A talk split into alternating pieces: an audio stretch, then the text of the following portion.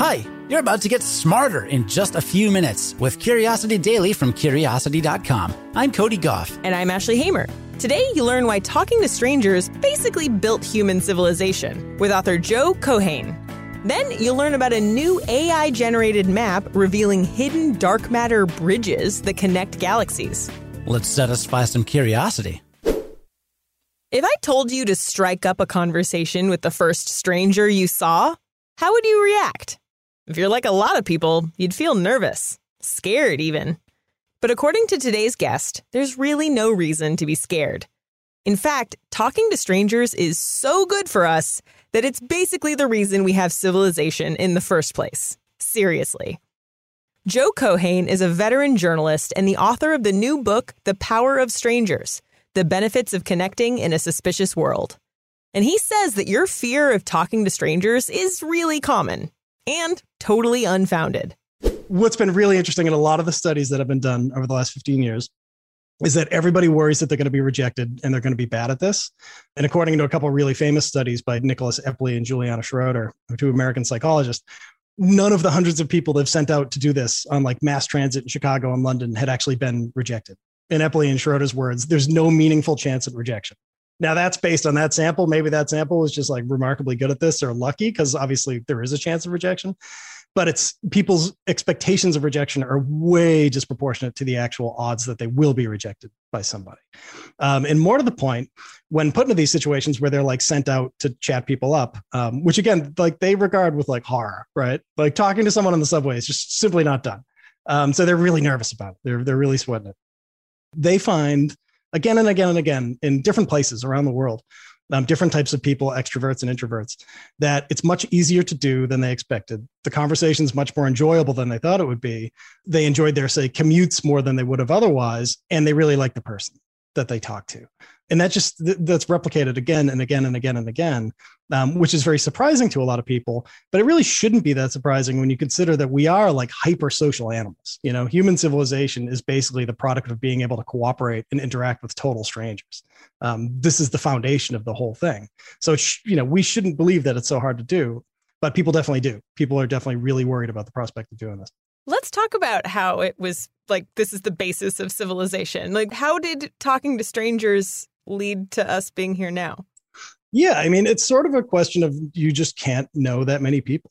So, you know, in the book, I go back to ethnographies of hunter gatherer societies to try to get at how they regarded strangers. Because the thinking is like we're very cynical about human nature in a lot of ways. People think that back then, like it was a permanent state of war, or you can go uh, far in the opposite direction that it was like an Eden, you know, paradise. But what I discovered, you know, in looking through a lot of that material was that they were wary of strangers. And I think everybody's wary of strangers. We're kind of wired to be that way. But what these societies devised were things called breeding rituals, which were ways to kind of manage the risk that a stranger could present, but also taking advantage of the opportunity that they might provide. So, say in the Kalahari Desert, the San people, you have a little group of hunter gatherers, and you're 12 to 24 people, say, and a random guy turns up, right? This is how that that works. You would think ordinarily that they would just like chase the guy away, but that guy could represent something. He could represent an opportunity. He could know where water is. He could have some sort of innovation. He could have an idea. He could just be good company. So to manage to reconcile that risk and that up and that opportunity, they would make him sit like 100 yards away from the camp and throw his weapons off to the side so he, like they're he's making himself vulnerable and then he has to sit there for as long as they make him sit there until they come out to talk to him and that demonstrates that he has like self control because it turns out the research tells us that we worry that strangers don't have the same degree of like self control or intellectual like you know internal life that we have. So he sits there for a while and then eventually they send someone out to chat with him and they like very carefully talk to each other. And once they're kind of reassured they'll kind of bring the guy back and like introduce him to the group. And then maybe he stays in that group. Maybe he goes to another group and now they have a tie with that group where if one group is in trouble they can turn to the other ones and then social networks kind of grow from there and you can see that scale over thousands of years where you went from hunter gatherer to you know farming communities agrarian um, settlements where people started practicing hospitality to like random wanderers. And you could see how that turned into cities where like bigger and bigger agglomerations of strangers figured out ways to live together. And cities went to nation states and they went to countries and they went to like things like the eu it kept getting bigger and bigger groups of people cooperating. And it you know it wasn't super harmonious. I mean we can see there's still like a lot of fractiousness. But the fact that like i can be comfortable in the company of an american solely because they're one of 350 million people is crazy but it's a testament to like how wired we are to connect with people we don't know right? And it's a testament to how adaptive this is to, to have that capacity. So go ahead, talk to that cashier. You're just exercising your human capacity for connection. Again, that was Joe Keohane, a veteran journalist and the author of the new book, The Power of Strangers The Benefits of Connecting in a Suspicious World. He'll be back tomorrow with some tips on how we can be better at talking to strangers. A team of Korean and American researchers have made a new map of dark matter in our corner of the universe. They found a strange surprise a series of dark matter bridges that connect galaxies. Now, dark matter is tough to find because it doesn't interact the same way as regular matter. But luckily, gravity gives us a way to detect it. Galaxies spin and move differently when dark matter is present. So, to find dark matter, Scientists run simulations of the motion of known objects to see how their movements differ from what we would expect if dark matter wasn't present. That lets scientists find a map of where dark matter is. But the problem is, reverse engineering these kinds of simulations is time consuming and the results are imprecise. So, scientists borrowed a method from the field of artificial intelligence to make the process simpler and faster. It involved something called a convolutional neural network. Artificial neural networks are modeled after the brain, but convolutional neural networks have a special trait the convolutional layers. So imagine you have a magnifying glass and you slide it around an image looking for a specific feature, like an eye or a nostril. That's what convolutional layers do. They search through the image and mark down whenever a specific feature is seen, and that's no matter where it is. Convolutions are what gives this special kind of neural network the ability to work effectively with images.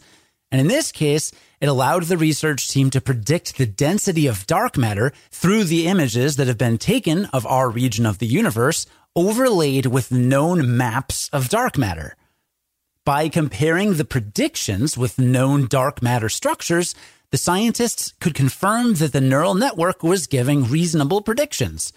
And some of these predictions were pretty fascinating.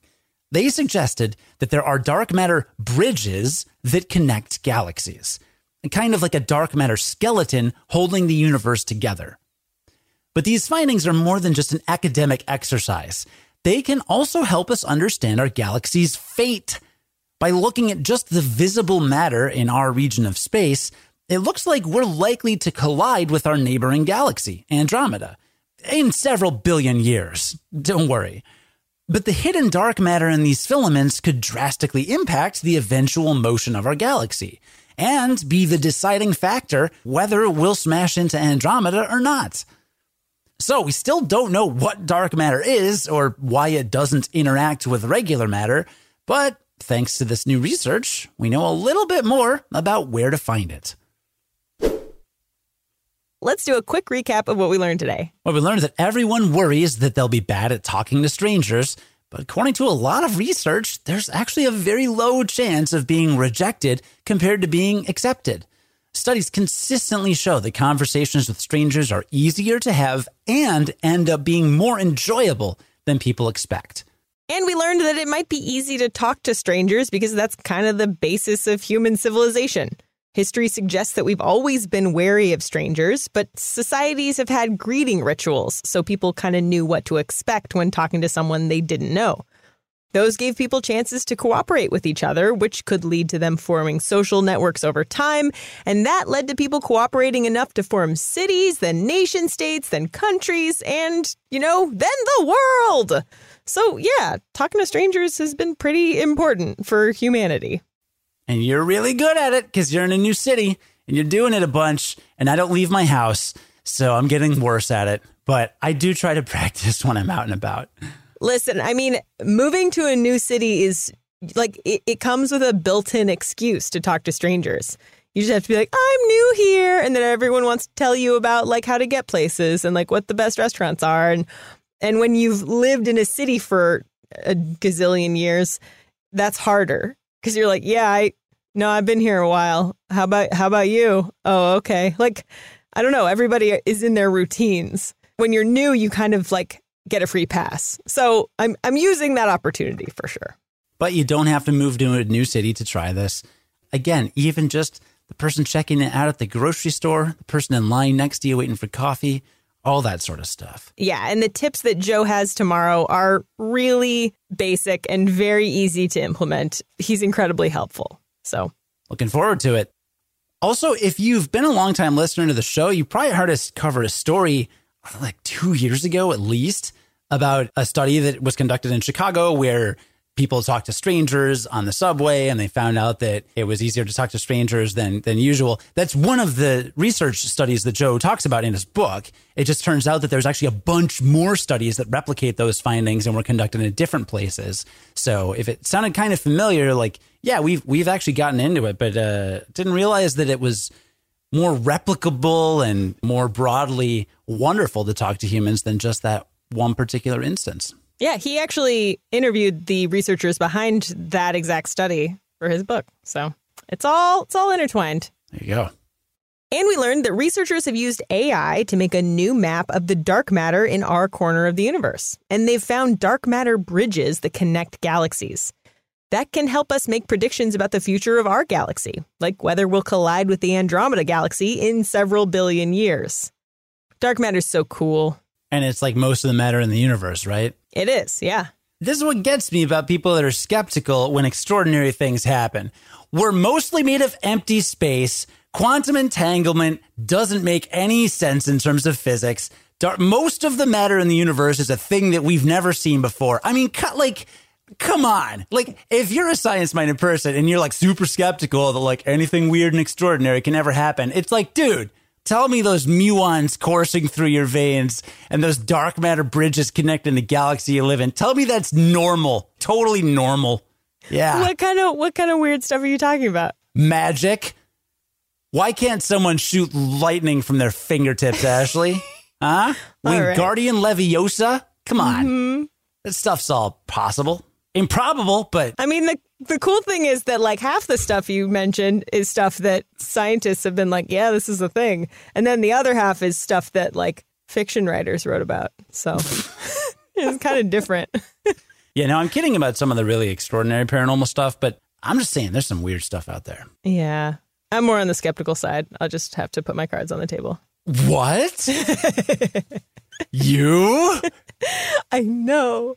The writer for today's last story was Brianna Brownell. Our managing editor is Ashley Hamer, who is also an audio editor on today's episode. Our producer and lead audio editor is Cody Goff. Go talk to a stranger. If you listen to this podcast, you'll have plenty to talk about. And then join us again tomorrow to learn something new in just a few minutes. And until then, stay curious.